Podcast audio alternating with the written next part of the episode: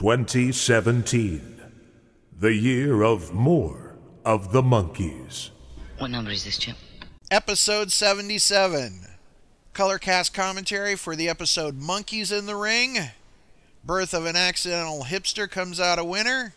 And more. okay, no, I mean, like, don't get excited, man. It's because I'm short. I know. You're listening to Zilch, a Monkees podcast.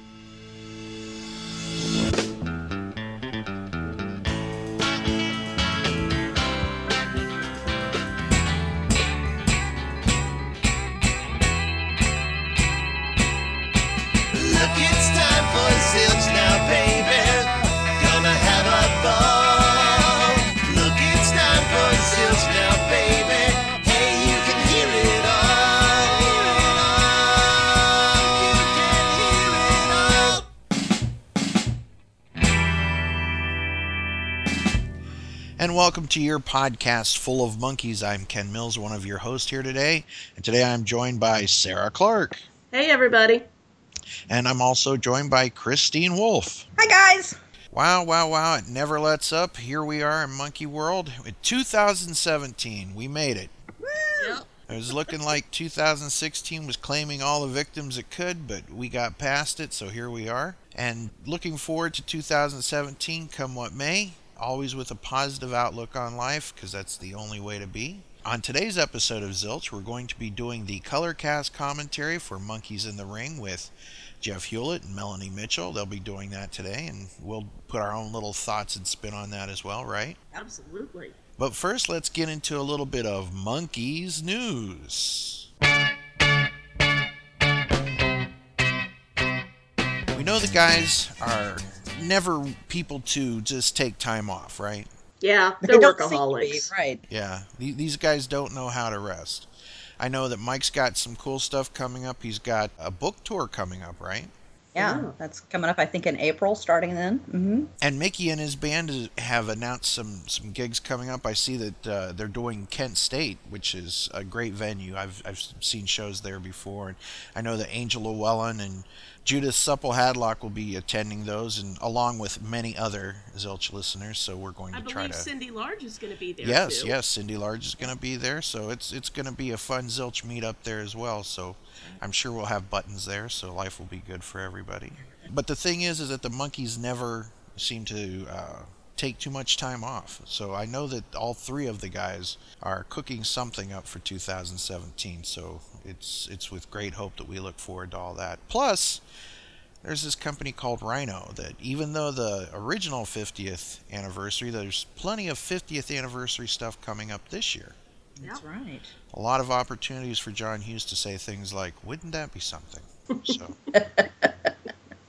so we And would we deny him that opportunity? Not No. at all. No, Always roll out the red carpet for John.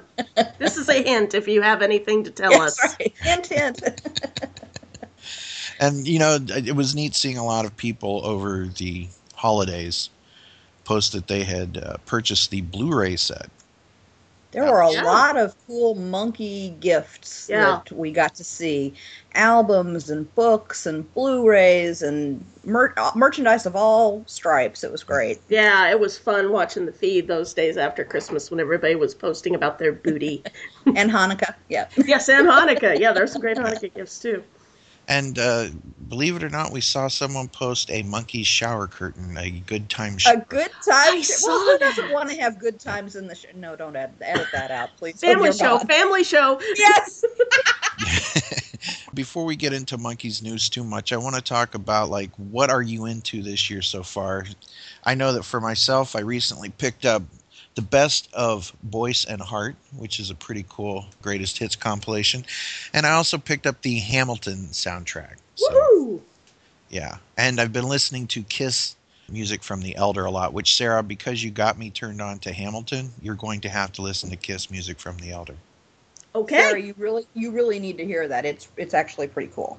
I will do this. That sounds lovely. I, I I had been bugging Ken for a while that he needed to check out Hamilton, and it's like I'm not a musical person. I'm not a musical person, but yeah, then he loved it. So mm-hmm. So, what are you listening to Monkees wise? Well, I've been listening to Birds, Bees, and the Monkees a lot lately because we used to do this thing called album commentaries. And I'm sort of hoping that now that it's the year after the year of the Monkees, we might be getting into them a little bit more. Well, not only are we going to be getting into them a little bit more, I, I'm hoping that we get all the albums done this year. I think that is a noble and achievable goal. Wouldn't that be something? Yes, it would. So be on the lookout for future Zilch episodes about the albums proper. We're going to fire up the Zilch roundtable and talk about all of the albums. So this is going to be a fun year. It's definitely going to be great. So, in Monkees news,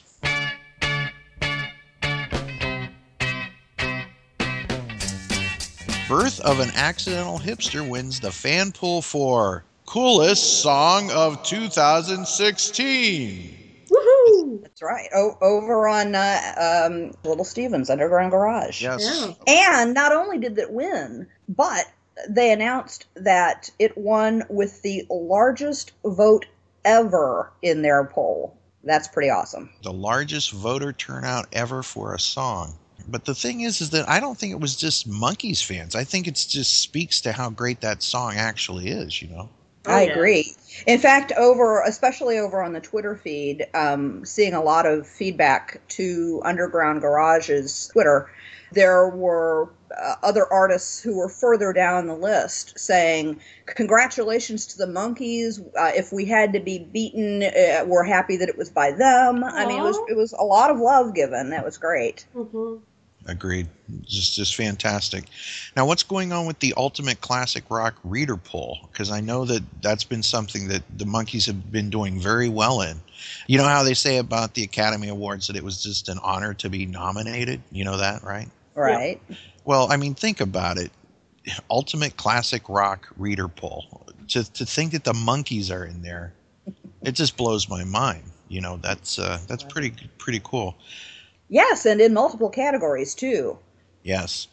And uh, how is it going right now, as as of this recording? Yeah, as of today's recording, there are a couple days left uh, for the voting, but the album Good Times is currently in second place for Album of the Year behind Paul Simon and actually ahead of David Bowie's Black Star. Wow. Uh, the Me and Magdalena as Song of the Year is in the lead with more than 50% of the total votes, which is amazing. Um, and they're also in the running for Artist of the Year. Um, they are in third place behind both Paul Simon and Axl Rose, but that's you know it's still pretty good, third place. So not not a shabby showing in any of those categories. Not too shabby at all. You know, for a band that was counted out as nothing but a gimmick band or a uh, TV show band or not a real band, Fake band, right? yeah, they're definitely showing what they're about, and it's it's great that the Monkees fans are showing what they're about too. So, uh, you know, speaking of what they're all about, just uh, just in the last day, over on the Zilch Facebook page, a really cool thread has popped up. Um, one of the younger Monkees fans put out there, "Hey, who? Where are the teenage fans here?" Yeah. and that thread has just blown up there's there's so many people weighing in saying oh i'm 15 well i'm 13 well i'm 18 and and you know they're just going on and on about how they came to find the monkees how much they love the monkees it's um you know for somebody like me who was a first gen fan and who found them around that same age a little younger um you know it's it's encouraging to know that the younger generations are are picking up on them and that the legacy is going to live on i think that's pretty awesome The future looks bright for Monkees fans. I liked what Davy Meredith had to say that he had socks holder. Yeah. Right? yes That was pretty cool. Well, I normally don't play songs this early in the show, but in honor of Birth of an Accidental Hipster winning the fan poll for coolest song of 2016 in Little Steven's Underground Garage, here are the Monkees live with Birth of an Accidental Hipster from the Monkees playing at the Pantages Show in Los Angeles, California, 2016.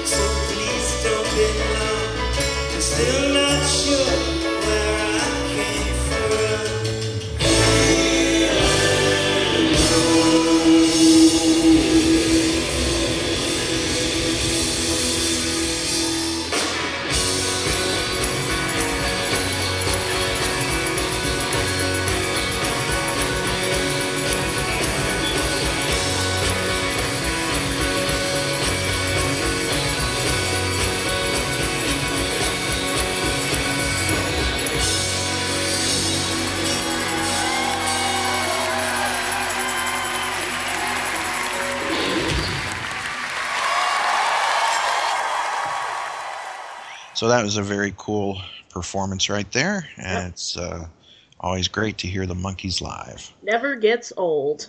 Right. And uh, we want to send a special shout out and let you know that you should go over to visit Cool Cherry Cream over at the Sunshine Factory, which is a really neat Monkees related website. And there's so much fun, and we, we want to have her on the show at some point soon. Yeah. But she has been uh, updating her image library with high def stills from Yeah. the Blu ray set. And Yeah. they really look good, don't they? Oh, they're Oh gorgeous. yeah, yeah. I was over there the other day. I was posting some sort of admin thing, and people don't read what we have to say unless we like put a picture of the Monkees on there. So I always try to find a relevant screen grab from Cool Cherry Cream when I need to post something. And um, I was l- just kind of going myself, just looking at page after page of the uh, Blu-ray kind of upgraded photos she's gotten. If you haven't dropped by her uh, website recently, you really need to. And what's Yeah. the name of that website?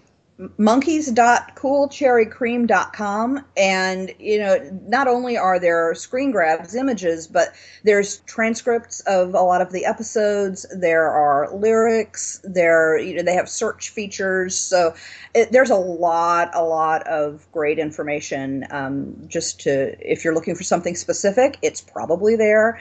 And if you're just looking for a fun way to spend a few minutes or hours going down a, a monkey hole that would be a great place to to visit Yeah, absolutely. And I know Melanie used it um, fair bit with, as one of her resources when she was writing Monkee Magic.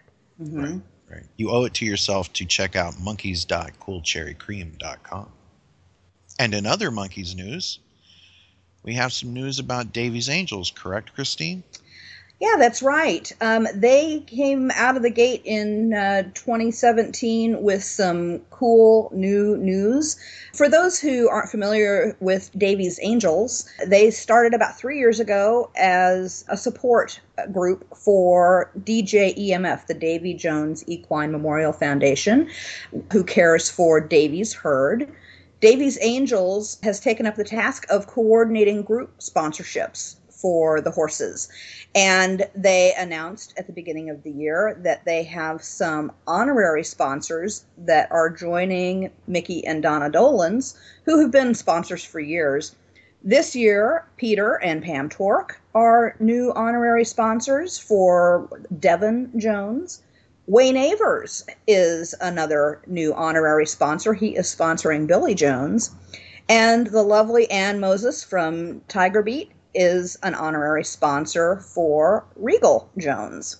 And pay attention and stay tuned, Zilch Nation. There may be some cool news coming soon about how you can get involved with Zilch to sponsor as well. Wouldn't that be something? Hmm. It will be, and and and I love how like Mickey and Donna are sponsoring DJ Jones and Yes, Mhm. yes, absolutely. Devin Jones, and all all the horses have names. So Yes, so they do, what's that's right. on there, So. so that's kind of cute, but uh, So, for anybody who is interested in possibly donating to the DJEMF, simply go to djemf.com and check out how you can give a one time donation. And now it's time to jump into the Monkees mailbag. Ready? Always. Ready? P.O. Box 9847. Okay, Sarah, I believe you have a lovely email from one of our lovely ballerinas. Yes, I do. Uh, it starts Happy New Year, Ken. I don't know if you remember me, but I'm the ballet dancer from Irvine, California, who can't get enough of Zilch or of the Monkees for that matter, but I guess that would be a given. I know I had sent you my heartfelt kudos last year, all of which still apply, but I feel compelled to send a follow up message to this effect. I guess this could be entitled More of the Heartfelt Kudos. Suffice it to say, I've been eagerly keeping up with your podcast episodes and re listening to past ones, ever awestruck by the dedication and hard work you and the other Zilchers continue to put forth in creating such a vibrant program, to say nothing of the growing activities by the Zilch community outside of the recording studio. More and more, I'm feeling a genuine sense of family with all of you, but not just because of the familiarity that comes through repetitive listening rather because of the love and warmth you exemplify in your words and the obvious care you put into each show. You are clearly a rare, sensitive, and generous spirit. And while I personally light up each time you remind us that this podcast, this gathering of like minds, is proof that we are not alone, I can imagine how such reassurances would be even more comforting to those who may not be so fortunate as to have a significant other, friends, family, etc., with whom to share their musical and TV interests. It just touches my heart to think that this podcast has come to serve a purpose far beyond merely discussing and celebrating everything that is the Monkees. I thank you from the bottom of my heart for your ongoing devotion to this amazing project and look forward to great enthusiasm with the, to the new year and whatever next episodes come down the pipeline. Keep up this wonderful work. It is appreciated beyond any words I can express. Brightest blessings, Eva Marie Pillipoof Swires, Irvine, California. Well, gosh, thank you, Wow. Eva Marie. That is amazing. I'm a little just misty eyed. Yeah, my heart is about to just explode out of my chest. That's so lovely. You might want to get that looked at. Well, I can see it quite clearly from here. So. There you go. The, the, the. Well, thank you, Eva Marie. That uh, seriously, that that touches us all here, and we really want you to know that we appreciate hearing from you. Yeah. We're just doing the best that we can, and this this project goes on. And you know how we talked about 2016 being Year of the Monkees. Right. Well, 2017 is more of the Year of the Monkeys. You know, since we already have more of the Monkees as our uh, template. It. I got it. Here well, we go. and it's the 50th anniversary of that album, too. 2017. The Year of the Monkees, Part 2. And while we're in the Monkees mailbag, I'd like to give a special Zilch shout out to Zilch listener and Zilch Facebook page user, Jeff McLaughlin. And uh, a while back, I threw out on the Facebook page if if there was anybody who had a list of all the songs from each album that have not yet been performed. And he made a nice little compilation using Andrew's book and the Monkees Live Almanac as his resources, and it was really, really cool. And uh, Yeah, that was a great list. Yeah. I, I, I truly appreciate that. We want to keep that updated, and frankly, it would be cool if the guys would uh, use that as developing set list uh, down the road. They could, uh, you know, say, "Well, there's another one down." You know, That's right. Quick, get it over to Andrew. take it as a challenge. That that was pretty neat. So today on Zilch, we're going to do the color cast commentary for the episode "Monkees in the Ring." You're a good boy, and I like a good boy. Oh, thank you very much. Can I have a cookie? No, no, you don't understand. Kiddo, you've got the greatest right hand I ever seen. I'm gonna make you the next featherweight champion of the world. Oh, that's nice. Yeah. I want to kind of get your general thoughts on this episode, Sarah. What do you think of Monkees in the Ring? I enjoy it. It's kind of one of those classic season one episodes where it's just the guys kind of at their peak as far as chemistry between them as actors. And it's just a lot of fun to watch them bounce off each other. I particularly uh, liked the sort of uh, homage to Muhammad Ali that they worked in there too. That that was a lot of fun, and it it it, it uh, adds kind of an amusing uh, level to that episode. So Christine, your thoughts on Monkees in the Ring? Yeah exactly. It was it was the perfect timing in their filming i think. They had found a rhythm. They were not yet bouncing off of the walls and and kind of um, uh, being bored with the whole process. I think like they they demonstrated toward the end of the second season. And it was it really allowed davy to shine in a way beyond the the cute heartthrob yes, or the you know the the stars in the eyes he had a different look in his eyes in in this episode. He was he was a force to be reckoned with. And uh, i thought it gave him a chance to kind of flex some uh, acting muscle that he hadn't had yet in the in the series. So it was really a fun one to watch. Plus, he gets knocked out a lot.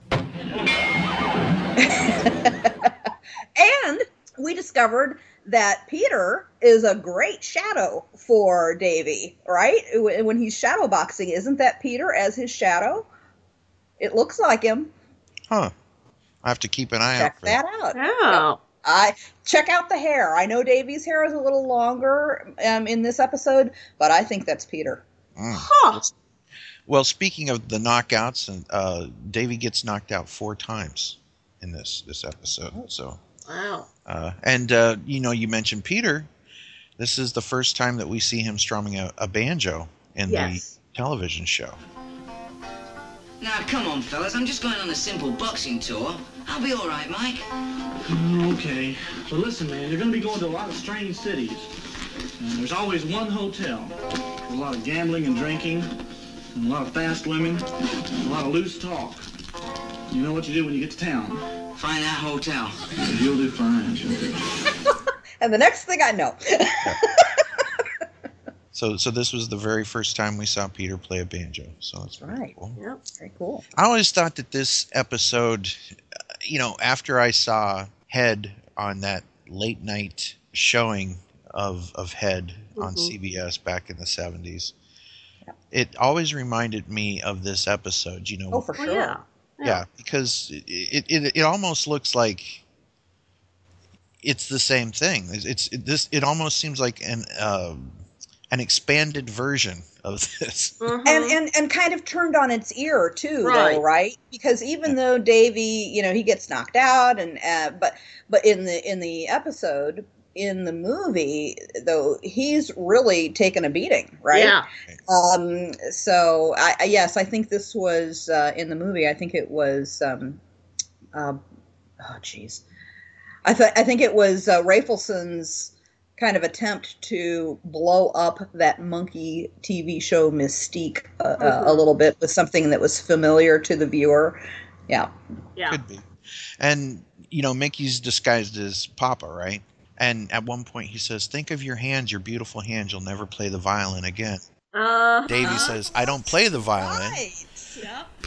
Please, my boy, listen to your papa. Don't go in the ring, don't be afraid to think of your hands, your beautiful hands. You'll never play the violin again. But I don't play the violin. You could learn. But there's a scene in the movie Head where he does uh, actually play that violin, even though he's miming to a soundtrack. What? Mind blown. But it's uh, kind of a trip. I used to be quite a scrapper at school, you know. There was this one big bully, always used to be picking on me. So one day I went whammo with the right and whammo with the left. What, what happened? She never bothered me again.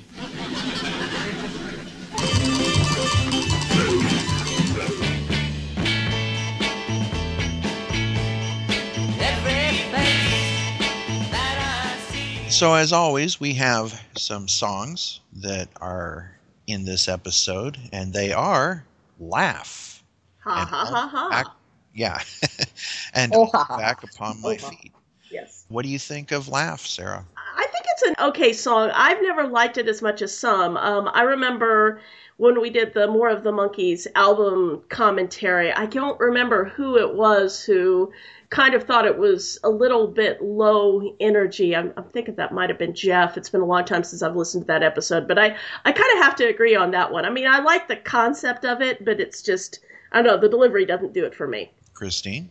I kind of like it actually. Um, of course, I'm I always look at it through the mind's eye of nine year old me. Oh, yeah, Um, I liked it when I was nine.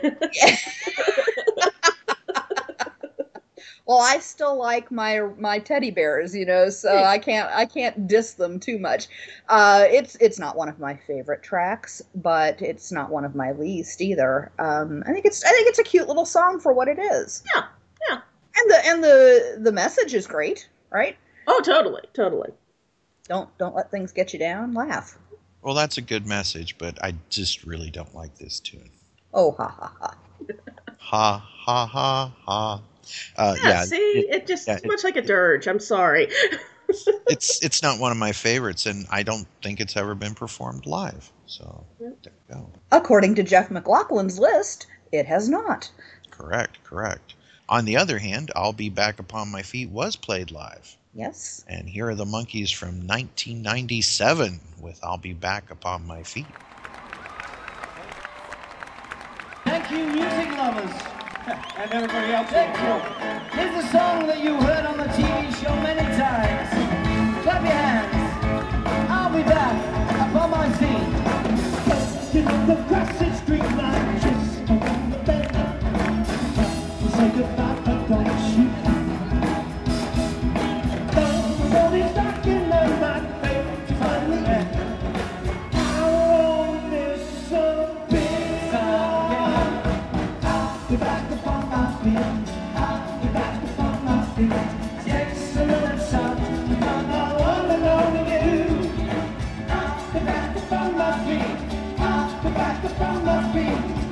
Wow.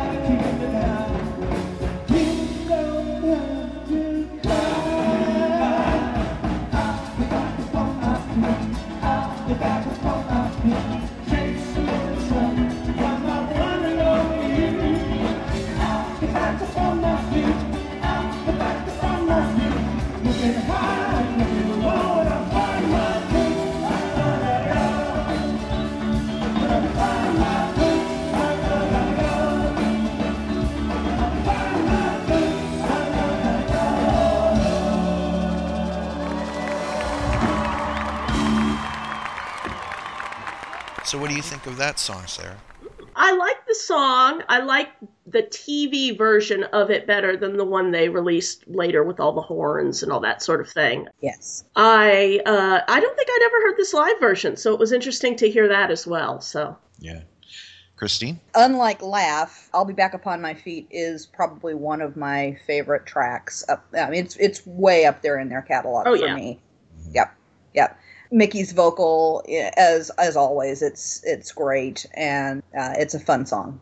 To me, it always sounded like a uh, gum commercial to me. Ba ba da da da da. Chuli's gum, you know, that sort of thing. But uh, if if this were a single that were released to the public, which would be the A side? Between Laugh and I'll be back. In, oh, or in your opinion, I'll be back. I'll be back upon my feet. Okay. Sure. there you go. Keep in mind that "I'll Be Back Upon My Feet" would be released on the Birds, the Bees, and the Monkees, so it'd be a while before uh, folks would even have a chance to purchase it. Right. So Yep. I know that for some reason I didn't have the Birds, the Bees, and the Monkees growing up. That was the one album that I didn't seem to have. Oh. That and Changes.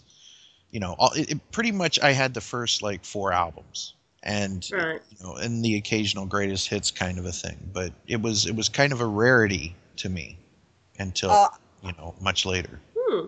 I have to give a shout out to my sister Vicky, who uh, was the original collector of all of their albums. And by the time I got my mitts on them, I mean, by the time she graciously allowed me to acquire them for my own, the entire catalog was there. So Nice. I, I, I never had a time when I didn't have them all. And, uh, you know, I, I'm sitting here kind of singing that, singing "I'll Be Back Upon My Feet" in my head now.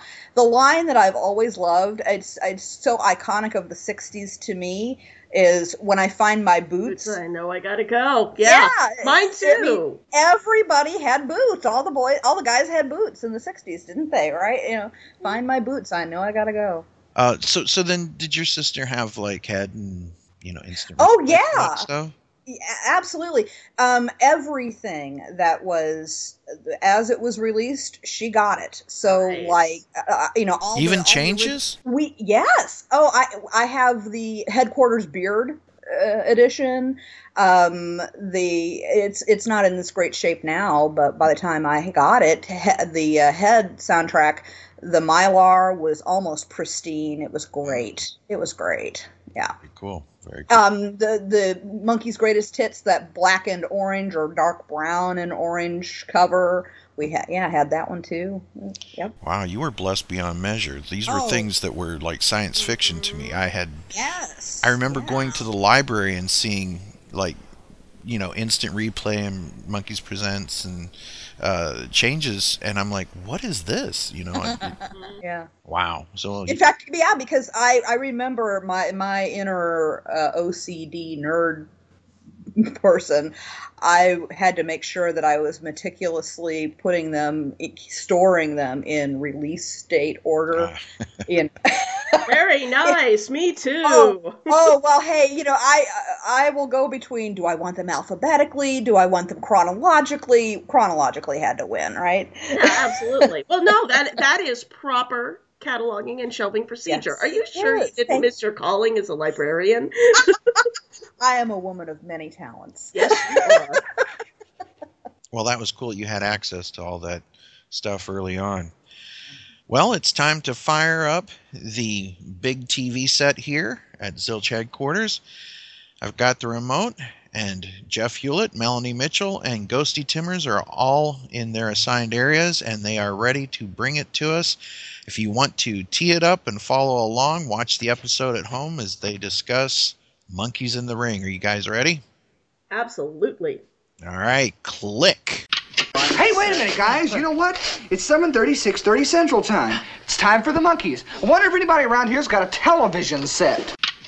Hi, friends. Ralph Williams, one of the world's largest. An island of peace on my stormy little planet of guts. Holy cliffhangers, Batman.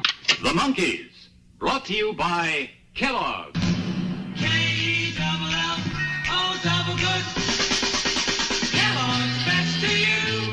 Tonight's Monkees Colorcast commentary is brought to you by the Red Maracas Emporium. Sure, we sell other instruments, but for some reason, our red maracas seem to get the most attention. Ask Boris for a deal on our $6 maracas, now with Front Street parking, or you can use the parking in the rear. Just exit through the heart.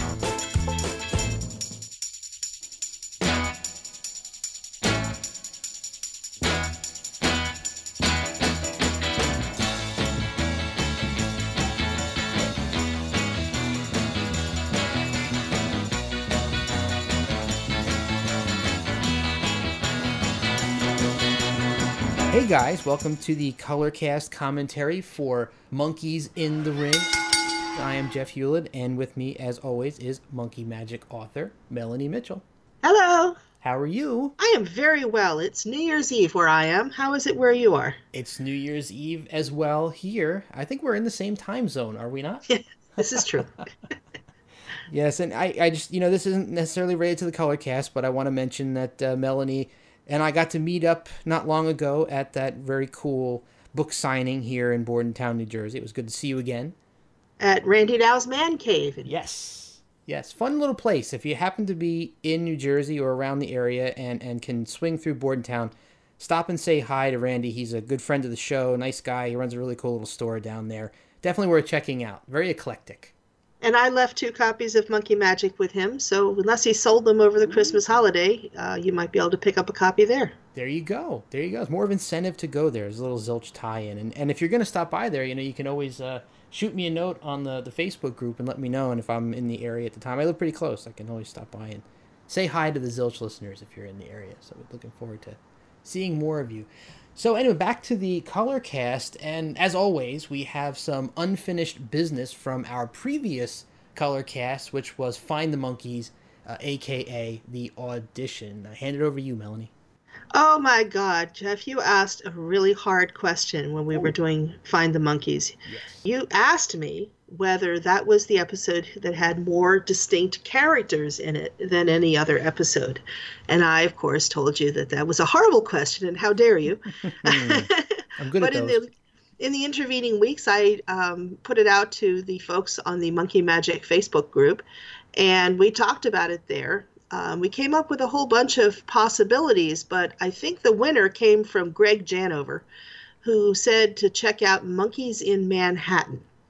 Now, let me back up a little bit. Find the Monkees, the audition, had 21 distinct characters in it. That is to say, characters who had some kind of identity or business that they did. That included the pretty girl who cured Peter of his hiccups. That include all of the foreign agents and all of the Green Giants and all of the Martians. Um, so 21 altogether distinct characters, but only eight of them had speaking parts. So those were our targets distinct characters and speaking parts. Monkees in Manhattan only has 17 distinct characters. So it falls short of the 21 in Find the Monkees. But Monkees in Manhattan had 12 speaking parts, including the two millionaires, and the rabbit breeder, and the doctor, and the hotel manager, and so on and so on and so on. So slightly exceeded the number of speaking parts we we didn't find any that had more distinct characters yet but we were mostly focusing on first season so there's a chance we might come up with something in the second season that had more. Okay. Okay so that's it for that question. Um, the question that i posed about the superman costume and whether it might date from the george reeves era uh, charlie niemeyer uh, from the zilch facebook group came up with a photograph from a museum of two of the Superman costumes from that era. Cool. One of them was from the black and white era, and the other one was for color. Um, the black and white costume was actually gray, brown, and white. The red parts of the costume were brown. The yellow parts of the costume were white. So what we saw in the Monkees was not a George Reeves era black and white costume. However, the emblem on that costume did resemble the color emblem from the George Reeves era. So it's possible that they had an emblem from that era and just put it on a plain gray shirt. Or it might have just been a fake altogether. Maybe up But it was- the costume department. Yeah, but it was not a genuine Superman costume. Okay, well that answers that question. I thank you for doing all that research, and thanks everybody for um, answering my question that I had just kind of randomly come up with off the top of my head during us watching that episode together. Very cool to see all the community coming together for that. hmm All right. Coming back to the Monkees in the Ring, this episode was the 20th episode in air date order, and it was uh, directed by James Frawley, who directed half of the episodes. The writers are Gerald Gardner and Dee Caruso, who were a partnership that also served as the show's script and story editors. Um, what's interesting here is that there is a very, very, very similar episode in a TV show called The Smothers Brothers Show. Not the um, comedy variety show that we're all familiar with, but a sitcom that they did together before that, that had pretty much the exact same story with a great deal of the exact same dialogue. And it was written by Dee Caruso. Hmm. So what we have here is uh, somewhat of a recycled script. Interesting. I would, I'd love to go on YouTube and see if that Smothers Brothers episode is up there. I haven't found it yet. Oh, okay. I was thinking It- maybe we could include it in the show notes when Ken posts the episode, but Well, if somebody knows where it's where it is, you know, be, feel free. The title was "A Halo in the Ring," um, like an angel. I think one of the Ki- Smothers Brothers was an angel in that sitcom. So, all right. So, do we want to get into the cast? This one has quite a few people in it. um, I was going to start with Ned Glass, who played the part of Sholto. He was born in Poland in 1906, and probably best known as the kindly but exasperated candy store owner Doc in the film West Side Story. Uh, constantly trying to get the Jets to uh, be civilized and stop their fighting ways. Um, he appeared in guest roles in just about every TV show from the mid 50s to the early 80s. Um, had a regular role as Dr. Goodman on The Ben Casey Show. He was a landlord, Saul Cooper, on Julia, for which he was nominated for an Emmy. And he was Uncle Mo on Bridget Loves Bernie. Hmm, never heard of that show. Oh, Bridget Loves Bernie? Yeah, it was a um, it was an interfaith marriage. A Catholic girl marries a Jewish boy. It was um, Meredith Baxter Birney, Ah, all right. and I can't remember who played the groom. But I remember that show. We're, we're talking like like 71, 72, something like that. But it was kind of groundbreaking in that it, you know, we, we had lots of shows about a Jewish family or shows about a Catholic family, but this was a, a blended marriage. And uh, oh god, now you're making me nostalgic. Well, I hearing Meredith Baxter Birney got me nostalgic for family ties, so we're even. so uh, next up in the cast is the character of Vernon, uh, played by actor Joseph V. Perry, born February 13th, 1931. Uh, probably best known for his role as the character Nemo in Everybody Loves Raymond, which was a pretty popular sitcom here not long ago. Um, he began acting very young. Uh, in 1952, this is interesting tidbit, he was presented a Best Actor award at UCLA by Marlon Brando, which is pretty cool. So um, he started his film career in 55 and spent the next 45 years in tons and tons of films and television shows across tons and tons of genres. And his first one being in the Twilight Zone. Uh, Following that, he appeared on all of what Melanie and I always laugh about as being the the usual catalog that everybody seems to have been on back in those days: Rawhide, Doctor Kildare, Bewitched, Mash, I Dream of Jeannie, Partridge Family, Mannix. But he also was on The Incredible Hulk, which I was a big fan of when I was a kid. Oh, He's, me too. I love that show. He's on MacGyver, which I was also a big fan of. Uh, Cheers, Murder She Wrote, and Seinfeld, all shows that, that I absolutely loved. And um, I guess yeah, his biggest break was uh, the role of Nemo, as I said before. And he started playing that role in 1998 and lasted until he passed away in the year 2000. And let's see. Next up is the champ. This is I love this character. I can't wait to get to him when we when we get to him in the episode very shortly here. D'Urville Martin, born February 11th, 1939, uh, actor and director in both film and television, and uh, pretty much famously appeared in numerous 70s movies that are qual- that are classified in the black exploitation genre. Uh, He Mhm. also appeared in a couple of unaired pilots, uh, one that would become All in the Family. Uh, he played the role of Lionel Jefferson, um, that actually wound up going to another actor when the show was put on the air later, and I think it was Mike Evans got that role after that. Pretty sure. So he was born in New York, and he began his career in the mid '60s, and he became a prominent recurring figure in a lot of the 60s TV shows. Some of them were in common with some of the previous and other actors we've had on other shows. So he's been Ironside, Love American Style, Bill Cosby Show, Man from Uncle, Dr. Kildare, and lots and lots more. Um, and he's also very famous for directing the film Dolomite. So um, that is about it for D'Urville Martin. I noticed that he died very young. Yeah, he died in 1984. So Yeah. he's not not very old. Uh, it was a heart attack. Mm. Yeah. Yeah, I remember when I was working on my book, I, I looked up information about him and I was shocked to see that he had already passed away. But you know, he does an amazing job in this episode. You know, he is it's such a wonderful blend of, of good natured friendship and, you know, absolute fury. And, you know, the range of emotions that he shows and it's just a couple of very brief scenes. It's and also noticeable because this is one of only two roles in the entire series for black you know, serious, substantial roles, I should say. There are a few, you know, episodes that have really tiny roles for black ca- characters, but um, this and the uh, manservant Thursday in Monkees Marooned are the only substantial roles. Huh. You're always good with these tidbits. I do my best. Who's up next? Well, we have Peter Cannon, uh, who has a very brief role as the bully in the opening se- scene of the fi- of the uh, episode. Would not be remarkable except that he also appeared in The Devil and Peter Tork, playing the role of Billy the Kid. And something that's remarkable about that particular scene in The Devil and Peter Tork is there were three witnesses, and all of the actors who played witnesses in that trial also appeared in other episodes of The Monkees. All right. Interesting coincidence there. That is.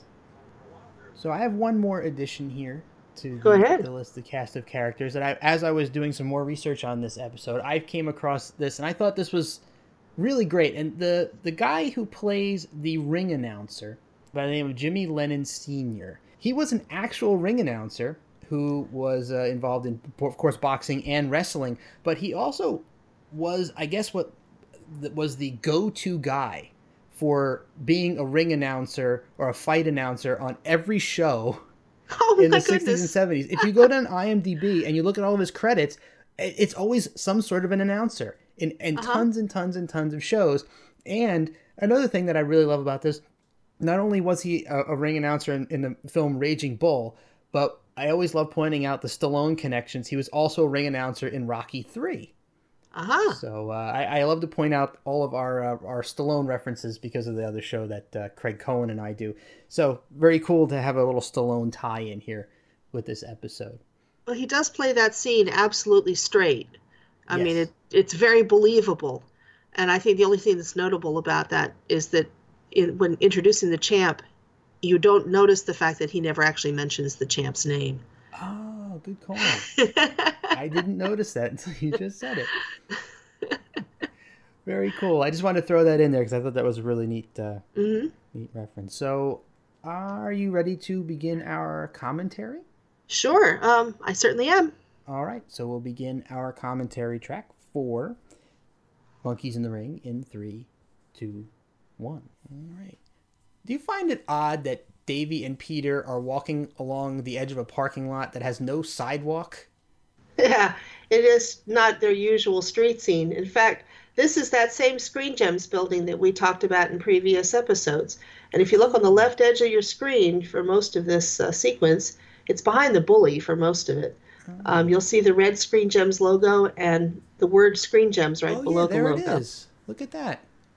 Oh, I also think it's funny that Davy reminds Peter that if he committed a crime, the police would be able to find him, which it's like what a strange thing to use as a reason not to drop pistachio nuts. yeah, and I love that he gives Peter crap about dropping the, the shells, but Davy actually throws one over his shoulder here in a Oh. second after he eats one out of the bag. Here, watch this. Here he goes. He's gonna suck it out, and there he goes. Yep. he just threw it. Oh, Davy, you hypocrite. I just love it when the the when Sholto says he's a good boy. He's like, "Oh, can I have a cookie?"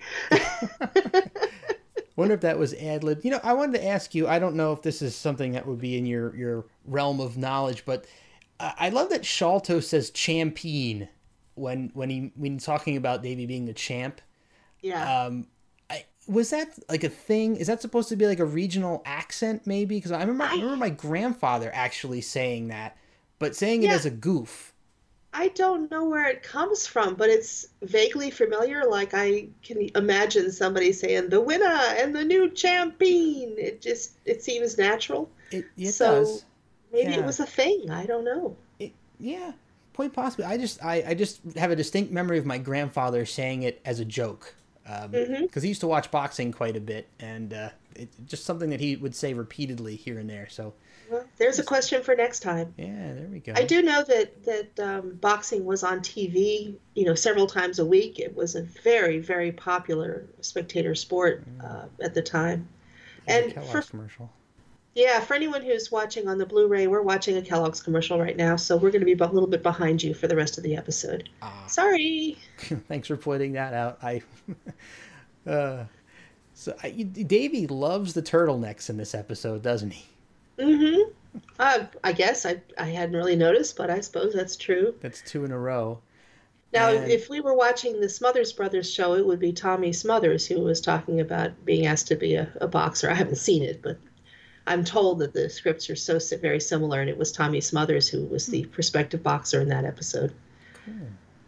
I, I don't, I don't really care for this scene about the how great everything is in their apartment. It's, it's a like a awkward setup for an awkward joke kind of thing. It is, but it, it made me think of another question for you and our Uh-huh. Monkees old listeners out there. Is their porch door always open? Does their porch door have glass? I don't know, but it looks like it's always open. So I'm I'm just thinking to myself, I'm going to keep an eye on that in future episodes. It's that great California sunshine. You know, they're catching the ocean breezes, I guess. You're talking about the door in the bay window, right? In the bay window, yeah. There's Yeah. a door on the left hand side there Mhm. um, that just always appears to be open. But I'm going to keep an eye just to see. And you know, I, I another question, and Micky goes for the Italian father gag here. Why didn't he do a British accent? Why didn't he do the British father? I well, I would point out that Micky actually has an Italian father. Hmm. Good. I would have think if he's trying to be pretending like he's Davy's father, Yeah, he would have gone for the. Uh, he was just doing a character. This is the Monkees bedroom. is it This is really? the- This is the bedroom set. You can see that sloped ceiling Oh, yeah. uh, on the back wall with the two windows. I was going to ask you about uh, the the set for this one and where this where this would have been. I didn't know if this was going to another one of these offices, uh, the studio, or. Well, thanks for pointing that out. I had I didn't recognize it at first. Yeah, anytime you see rough gray walls, you're probably seeing part of the pad. Oh, so and you know that means they must have really gone over and above to get all of these pictures of boxers to hang in there. There's an awful lot of them. Oh yeah. And newspaper clippings. There's one of Muhammad Ali in the background there, above Davies, over Davies' head there. Interesting stuff. So, how many Monkees episodes, Melanie, have the the mastermind with the dopey assistant? This seems Well, like such an. Uh, uh, it happens all the time. Well, it's an excellent, um, efficient way of dealing with exposition. Um, in this very scene, we saw Sholto explain his plans to Vernon. So now we know what the plans are because he just explained them to Vernon. So the dopier the assistant, the more opportunities we have to hear the mastermind explain what the plans are so that we know what's going on. Vernon does a job very well because he's got this, you know, r- patter of repeating the last thing that's said to him. Clearly, he knows how to do the uh, evil, uh, sneaky stuff behind the scenes. In fact, he's probably done it before because now we see him jimmying the uh, punching bag so that it'll uh, fall off when Davy hits it. Yeah, one. So Vernon's in on it. He's not completely stupid. Oh, absolutely. And one has to wonder how many times they've pulled this con off in the past Yeah. if they're if they're so well versed at it. And wouldn't wouldn't some of the other boxers and promoters be a little uh, wary of Sholto if he's got so many fighters that do so well and then lose? You'd think so, and clearly Smasher is part of the uh, the in ring because he knows to uh, fall down or react when Davy touches him. Yeah, I I love I love this guy. He does such a good job at playing a, the the dopey fighter. Yeah. yeah, really, really good job. And I, I love Micky in this scene. This is so great. This is such classic Micky Dolenz right here. Mhm. Although he very clearly didn't came nowhere near the Of course. Smasher's face. Of course. Yeah. but the, the gut punch was much better. That looked It pretty was. convincing. And it goes Mhm. for the headshot too. That's that's a great job. And the way the Smasher just stares at him is funny. now I have a problem with this scene in that um, when it oh what's closest to my heart? Your lungs, all three of them. That's funny. Yeah, it's a good gag. But, I happen they- to notice the um, he's going to pull the robe out here in a second, and the robe is actually a real Everlast robe. It's not a uh, not like a fake studio prop. It's a real thing. I Yeah, wonder the, whose it was. the trunks are Everlast too. There's a logo on them. Probably just something they have in the costume department, though. I mean, there were a lot of boxing movies and so forth. But I guess they had to make the the the back part of it with the Dynamite Davy Jones custom Yeah. for the episode. didn't do a very good job matching.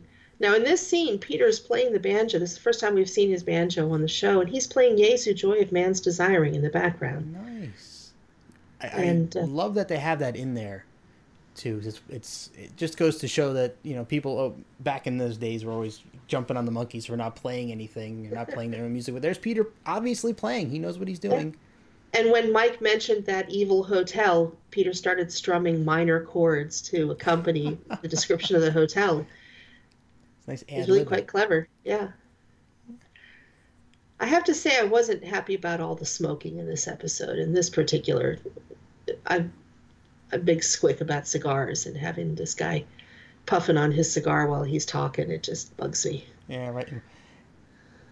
Yeah. And here's a there's a sign in the background there too that I, I you catch a little bit of here, but you see a little bit more of later. That uh, was a, a promo for Hannah versus Peabody, but I couldn't find any more information. There it is. I couldn't Uh-huh. find any more information about what, what that fight was or, or when it occurred. Now, these sequences that you see three times in this um, romp of Davy on the uh, punching bag, um, it, it really, he stops being cute and you can really see the fighter. And I totally believe that Davy could be a boxer, Oh yeah, yeah. I- I- despite moments like this. yeah. so, couple questions for you. Uh-huh. on this one. How many? I mean, this this kind of qualifies as a romp. So, Yeah. how many romps only feature a single Monkee? Oh, um, alias Micky Dolenz, the uh, romp in the bar where everyone's beating up on each other. Hmm. There's one of those sequences with the punching bag. Yeah, Also, in the shadow boxing bits, I think the shadow is Peter. that's what I was gonna say. I was gonna say, I wonder who played him. I, I was thinking it's, it, it kind of looks like Peter in the last sequence. In the last Mhm. shot, it, it, made me think of Peter. Yeah, Uh, the one where he The way knocks the- his shadow out. yeah, the way the hair flies away, that's very much looks like Peter. And he's slightly taller than than Davy. I think he he was just behind the screen. And this is actually clearly a different mix of laugh uh, than the one that's on the album. The vocals in this one are much clear. Well, sound much clearer to my ear, and uh, seem a little bit more in the front of the mix. It's a good choice for this scene because the the bouts he has with those three fighters are so absurd that uh, you know it, it fits the idea of laugh. And this is from the case of the missing Monkee. I don't know why they didn't use this clip in that episode. It's wonderful Yeah. of Davy on that exercise bike. Uh,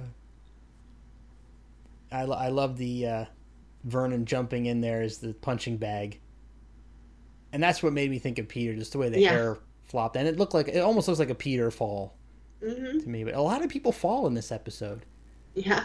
Is this the most people No, falling I'm down not going to go find out. Don't do that to me. Oh well, sick the Zilch Nation on it. You guys figure it. out. Is this the is this does this Monkees episode feature the most amount of falls? Uh, another So another here- great scene.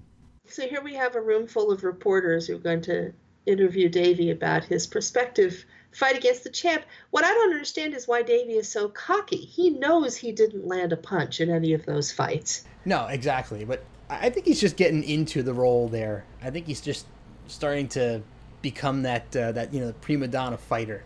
I think it's going to his head, and I love that fourth wall break right there, where he makes the joke about the Revolutionary War, and he says, "No, I don't want any letters on that." Yeah. I love that. That's great. Brilliant stuff. I, I there's another little fourth wall break with Mike coming up in a short bit, but it's not as blatant Uh huh. as that one. And you know how much I love my fourth wall breaks. So a lot of good gags though from Davy. I love the pipe gag there. That's a good Mhm. one. He's so Yeah. physical in this though. He is. He's the athlete of the four of them. God. Now he all of a sudden we have a phone appear. This this is something that happened also in the episode Too Many Girls, where those three just happened to be standing where when the phone rang and took a call that gave away the whole story. Oh yeah. Uh, the last time it was Mr. Hack calling about the amateur hour. Plot convenience.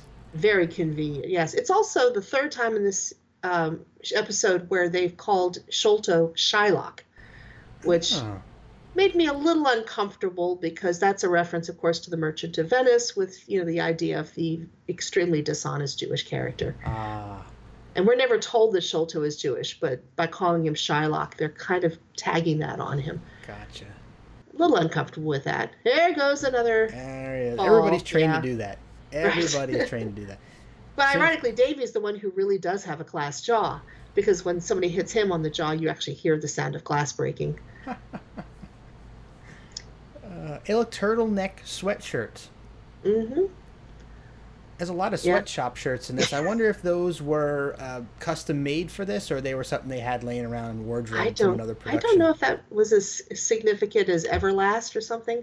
I love this sequence with the ropes. Oh, I do oh too. my God, this is genius. Yes. And I don't know how much of this is Mike and Micky and how much of this is Frawley and how much of this is just luck. But my God, how many different ways can they fall in, on, around those ropes? I don't. It's just wonderful. It yeah, it was so well done. It I wanted to believe it was all ad libbed by the two of them, but and here we go with our rhyming champ, which to me feels like a real nod to Muhammad Ali. Oh yes, this is absolutely a, a Muhammad Ali reference. Um, so it's wonderful that they do that. He's he's funny, but at the same time, he's got a great dignity to him, He does. which I just love the fact that he's he's so friendly and en- engaging. And then when he figures out that he's being cheated, and Obai it was very clever of him. Hmm. The minute he hears he'll play the guitar again, the penny drops, and he's like, "Oh, you're Jones's musician friends." He's smart. Yeah, that's what I was going to point that out, and I love the fact that the champ is really smart, but all the other boxers they have in this episode are the dopey variety. Yeah. But the champ is the champ is the smarter one. So uh, I, I love that he figures this out. Uh, By the way, that that steps that uh, Peter just came down show that this is the same set they used for the basement lab in I Was a Teenage Monster. And I went back and looked at some some pictures of those two, and that wall behind them is kind of covered up in Teenage Monster, but you can see the resemblance. It's the same. I was totally going to ask you about this gym set. Yeah. If they actually went to a real gym or if this was a set. Yeah, So it's you just, part of their soundstage. You just answered it for me. Mm-hmm. I love it. Is that a bed sheet that Peter's using to hold his arm up? I don't know. It looks like a bed sheet. Maybe it's a little small. Maybe it's not. But boy, he is angry now. Yeah. And of course, Vernon overhears the whole thing. So now we have to hatch a whole new plan Right. to, to keep Davy from uh, winning the fight by accident. Yeah, it's a nice little gag there they have with the bell. It, it helps to reset Vernon's head when he gets into a space that he can't find his way out of. You ring the bell and suddenly he's working again. Yeah, and I, I love that it gives us a uh, a little glimpse into what Vernon may have been in his past before he actually reveals that he was a fighter. We can just kind of figure out that he was a fighter because the bell snaps him back to reality. You know. Yeah, well, he was he was doing the shadow boxing with the imaginary uh, punching bag earlier uh, when he was doing puppet puppet puppet puppet puppet. That was a a hint too. Yeah. Yeah, he's absolutely great in this. I, I've laughed at a lot of his his gags. Yeah. So ten thousand dollars was a lot of money back then. Oh yeah. Yeah, now it's like Certainly. to drop in the bucket. Look at the way they wrap Davy's hands. It looks like they actually did it right. Like he actually Well- was going to put boxing gloves on and and have a real fight. They probably found somebody who knew what they were doing. I also noticed that he's not wearing his green Dynamite Davy Jones that, yeah. robe anymore. I wonder what happened to that.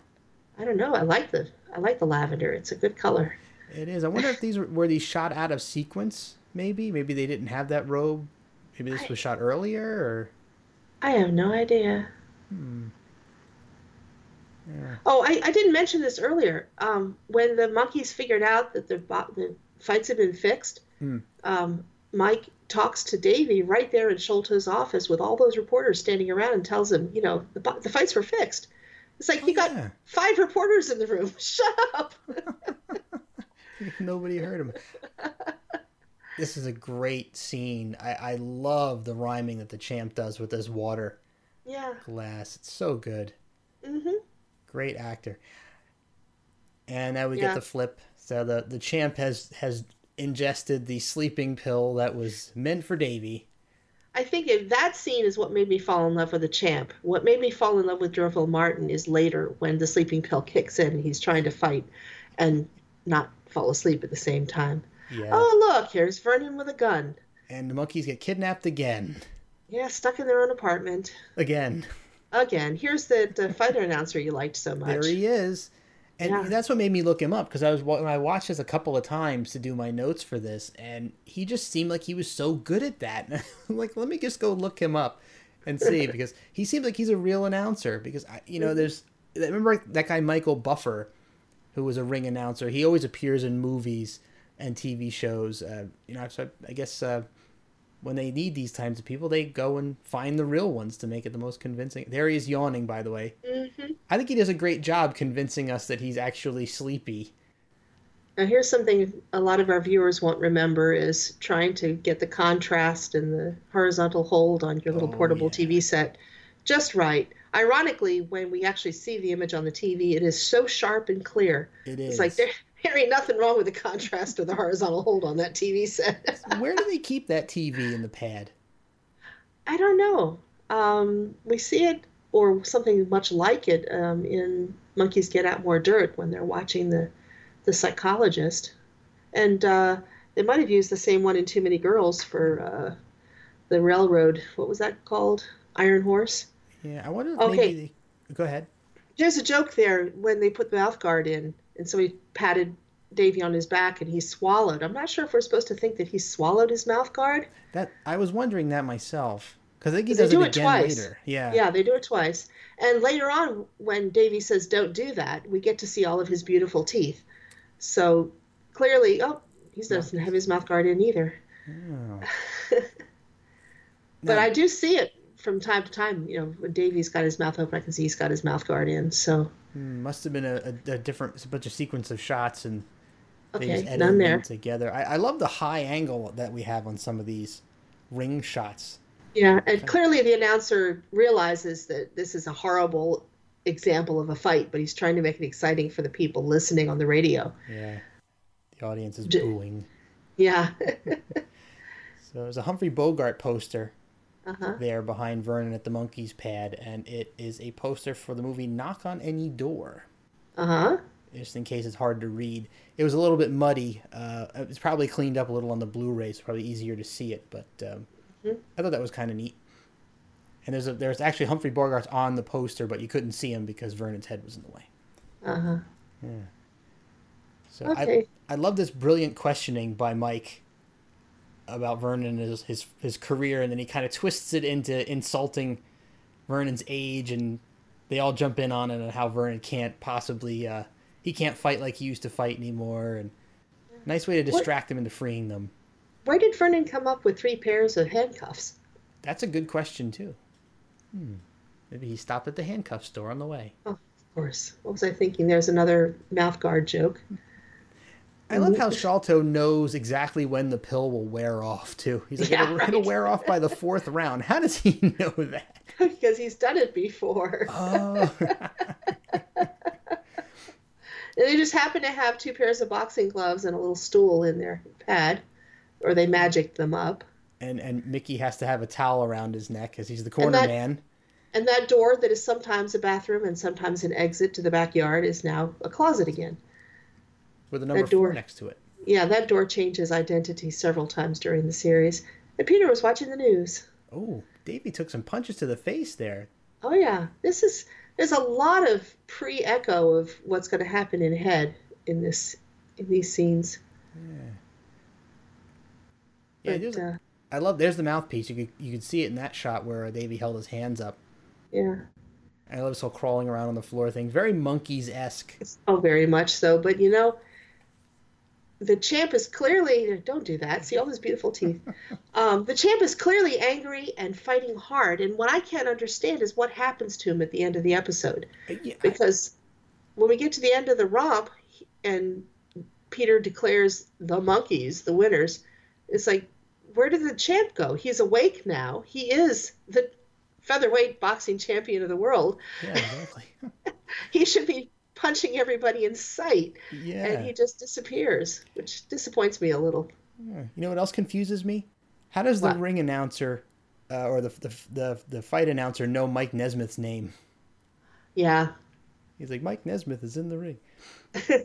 uh, I love that. That's, this is that was a great little sequence. You know, this confused me though when I was a kid um, because of this version of "I'll be back upon my feet." Confused me because it wasn't the version that I had heard on the Birds, the Bees, and the Monkees. I didn't realize that you know they had re-recorded it later on. Not until I started to get really heavy into my Monkees collecting and things that I start to understand those types of things. I started reading books and stuff and understood that that you know this was actually a completely different version of the song, a much earlier version. So that was kind of cool though. That that was one of those mysteries that made me like the Monkees even more. I just noticed that the champ took a swing at the uh, umpire, or the referee. Sorry, God, I, clearly I'm not a boxing fan. I think they took this joke too far. Oh, with too the freeze many, frames, yeah, Yeah, too many people sitting on each other's laps. It just got old. yeah, it did. And I, I was kind of wondering about the whole the freeze framing of each one. yeah. and what, what the what the thought process was behind that. Or was it just kind of like a you know let's just do a, a fancy effect for the romp, uh, just because we're wacky and yep. Yeah, And now I Peter's the ring announcer. Yeah, this has never been one of my favorite romps. I've, I, it does what it needs to do. It is definitely plot related, but it just, it, it's, I don't know. I'm just not a f- boxing fan, I guess. Yeah. Well, it, it's it.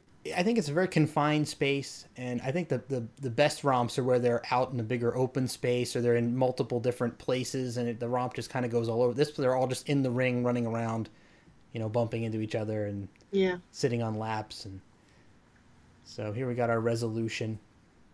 Davy's kind of resolved to the fact that he's not a great fighter, but the guys are cheering him on anyway. Telling him Yeah. how great he is. And then one more glass jaw joke. Yeah, Davy manages to knock himself out. Don't they usually do the national anthem before the fight? I don't know if they do national anthems of the fights at all. I did notice that Mike Nesmith had a very proper looking salute, but then he's the only one of the four of them who actually served in the military. Ah, good call. Good call. So the So he would go ahead. So the he end, would know how to do it. Yeah. All right. So the end credits are running, and Mhm. it is getting time to do our most valuable Monkee votes. Uh, unless you have anything else you want to add about the episode before we do that, Melanie. Well, there's one thing I wanted to point out, and that is that there was a moment in the uh, just before the fight when Davy was talking to the reporters, and he quoted that old hung, uh, not Hungarian Yugoslavian philosopher Hober Reber Sober Soker whatever, and that was some I'm sure recognize that as being part of the song No Time, but of course No Time hadn't been written yet, much less recorded. Um, it is believed that the lines or those nonsense words come from a comedy routine by Bill Cosby in 1963 called A Nut in Every Car. Huh. So I thought it'd be cool for us to listen to a little bit of that routine and, and hear what it is they based that on. Hmm. Yeah, I don't recall. I've heard a lot of Bill Cosby routines, but I don't know if I've ever heard that one. Well, basically, he's describing what it's like to ride the subway in New York City, Ah, okay. and and how you know every stop, crazy people get on and crazy people get off, and it's kind of like street theater. All right. And the last section of the ride, he's describing a conversation between two winos and how, you know, the sounds that they're making to each other don't make any sense at all. Hmm. I'll have to go look that up. I wonder if that, maybe that's on YouTube. We can link that in. We'll go look that up. Uh, Well, I think I think we should play a. pe- I actually have found it. I think we should Oh, play a you? piece of it. Play a piece of it right now. okay, let's do that. So uh, I talked to him after the show was over, and I said, I think you guys are really great. Uh, where do you go from here? And he said, Well, one by one, they take us over to the Greyhound bus station and they let us announce where the buses are going. See, what they do is they get the guys all juiced up. You know, it's uh, bus leaving on station number seven for Reba Sack, Harbor Sober, Sack, and North Highway.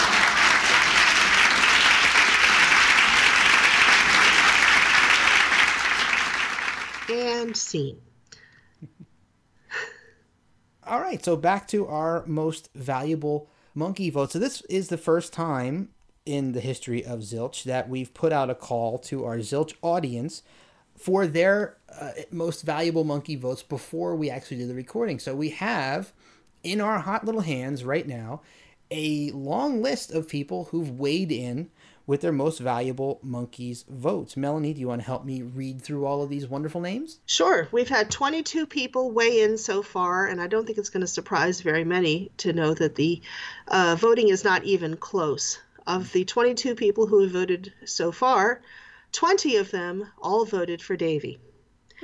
And they are Ken Mills, Mark Stewart, Melinda Gildart, Jane Knight, who said, Davy did the work. He really trained hard and put his all into every fight. Christine Wolfe, Pete Blatchford, And let's see, Paula Brinkman, who says, Mr. Glassjaw suddenly decides he can take on the champ.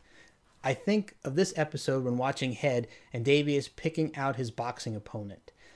Uh, so we also have Carolee Burge Cohen, Richard Morales, Michael Rice, Charlie Niemeyer, and Diana Waldrop Burns votes for shirtless Davy. Audrey Zelenko also voted for Davy, as did David Ghosty Willis. And Michelle Taylor said, His athleticism never ceases to amaze me. And let's see, a few more votes for Davy here. We've got uh, Opalina Salas, Dana Smith, Joni Griffin, Pamela Bartle, and Joyce Mastrangelo. So that's the 20 people who voted for Davy so far before we even recorded this Colorcast commentary. But we did have two votes for Mike Nesmith. Uh, Debbie Lang voted for Mike, as did Brian Harwell, who said, Because Mike was the one who found out about the fights being fixed, thus enabling the Monkees to save Davy from himself. Hmm, interesting, interesting. So it, it's very lopsided. So 20 for Davy, 2 for Mike. And I think we're going to cast two more right now, you and I. So if you Mhm. care to go first. I'm voting for Davy because of his athleticism. The scene in the training romp where he's working on that punching bag is one that I celebrated in my book, and it never ceases to remind me that uh, he really was a fighter. Interesting. Very cool. So that's 21 for Davy and 2 for Mike. And so this vote for me is kind of a tough choice. Um, I can see voting for Mike, and I can definitely see voting for Davy uh, for a lot of the reasons that you guys have already said, of course, for his phys- for the physicality and the athleticism.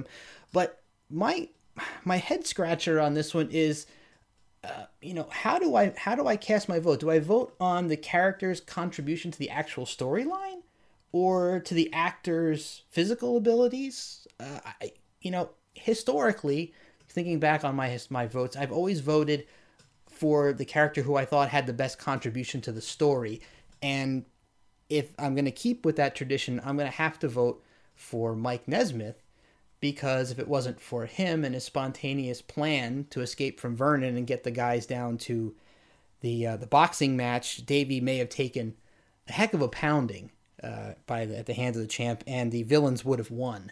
So I'm gonna have to say Mike, just because of that, uh, because I think he had the bet, the most impact on the outcome of the story. Mm-hmm.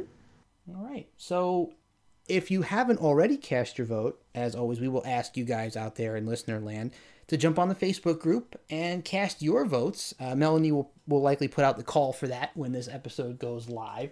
And you can contribute, and Melanie keeps the official tab on who the actual MVM goes to. I'm sure this one will wind up being Davy. Uh, so I've uh, thrown my vote away essentially, but that's okay. Oh, he's got quite a head start, but that doesn't mean people can't can't uh, swing it the other way. That's true. Incidentally, I've been keeping these tallies since the very beginning. We're now 20 episodes in. Davy's out in front overall. Wow. Micky in second place. Mike in third place, and Peter's bringing up the rear. But there are a couple episodes that are really close, Hmm. including "I Was a Teenage Monster," where only one vote separates uh, Micky from Peter on that episode. Hmm. So you can always go back and vote for previous episodes too. Yes, yes, definitely, and I, th- that's something to look forward to when we finally get done with all of our color. I can't believe we're twenty episodes in already.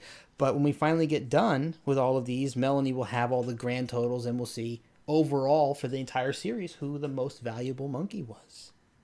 Well, it's been two and a half years, and we still have 38 episodes to go. Well, hey, you know, there's always something to look forward to. I, you know, well, we've got plenty more Colorcast commentaries coming to you, as Melanie just said, and plenty more great episodes of Zilch. So that brings us to the end of Monkees in the Ring, and we'll be back again soon with another Colorcast commentary. And uh, Melanie, anything you want to say in closing before we sign off? Uh, well, by the time people hear this, we'll already be a week or two into the new year. But Happy New Year, everybody!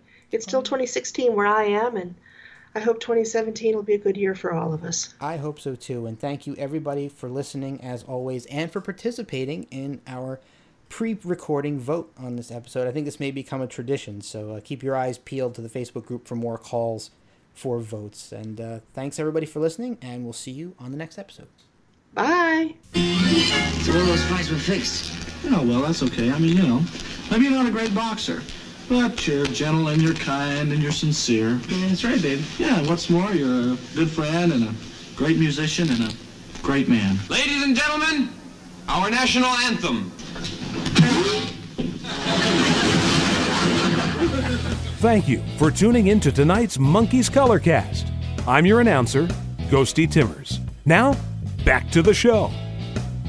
Hi, fellow Zilch fans. This is Dr. Rosanne Welch, author of Why the Monkees Matter Teenagers, Television, and American Pop Culture, a book about the enduring significance of the Monkees as a groundbreaking television program, one that introduced audiences to new ideas of political ideology and new concepts of class and feminist theory.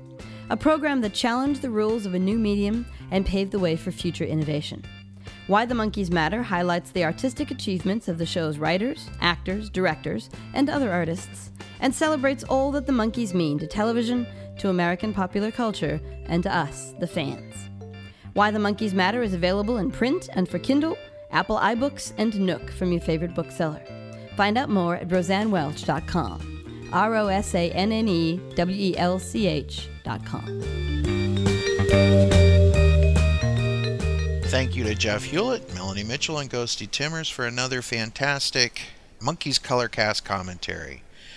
And of course, we want to encourage folks to vote for their MVM, which stands for Most Valuable Monkee. But let us know on Facebook in the show notes for this episode. Let us know, send us an email, or tweet us even. We'll, we'll collect votes there, right? Absolutely, at Zilchcast. at Zilchcast. So let us know who your most valuable Monkee for the episode Monkees in the Ring is. So until next time, thank you for listening, and we will see you on the next episode of Zilch, a podcast full of Monkees. Say bye. Bye. Have a great week.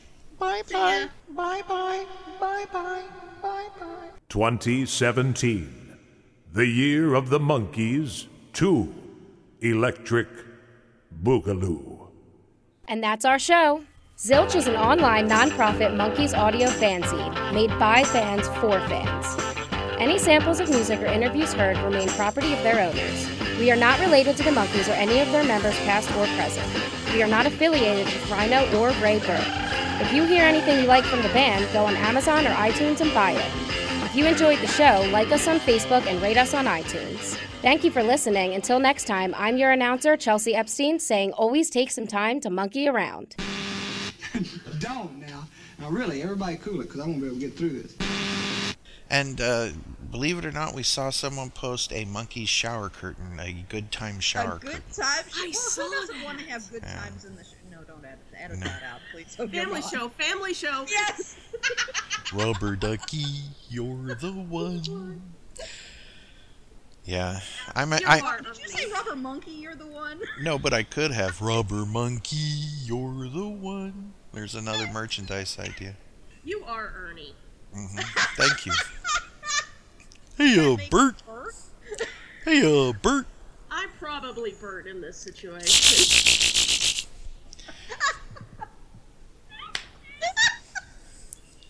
oh, it's good to be recording again. Yep. All right, time to get serious. So did you see that uh, graphic someone posted? I think Luba Binga posted. He played banjo, and the next thing I knew, I was naked. Yes. He played banjo, and the next thing I knew, I was naked. Oh my. It'll be one of those. It's always one of those. Oh dear God! Tell me he's not recording already. I am. I always record as a backup.